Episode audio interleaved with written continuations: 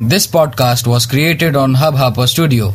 If you wish to start your own podcast for free, visit www.hubhopperstudio.com. Hubhopper is India's leading podcast creation platform.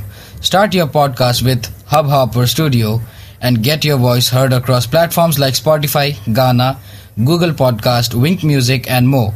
Click on the link in the episode description or visit www.hubhopperstudio.com.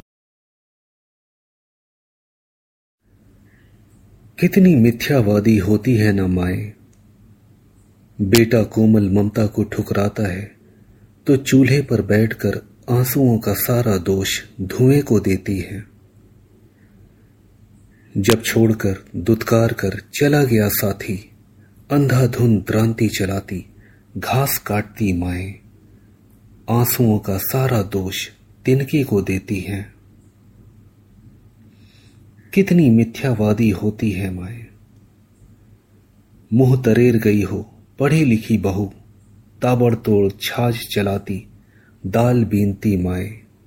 आंसुओं का सारा दोष कंकड़ को देती है। कितना झूठ बोलती है माए। सचमुच, कितनी मिथ्यावादी होती है माए। तो ये थी हिमाचल के लोक जीवन को दर्शाती एक भावुक कर देने वाली कविता। कितनी मिथ्यावादी होती है माए। जिसके रचनाकार हैं दिलीप वशिष्ठ और मैं दिनेश कुशवाहा। धन्यवाद।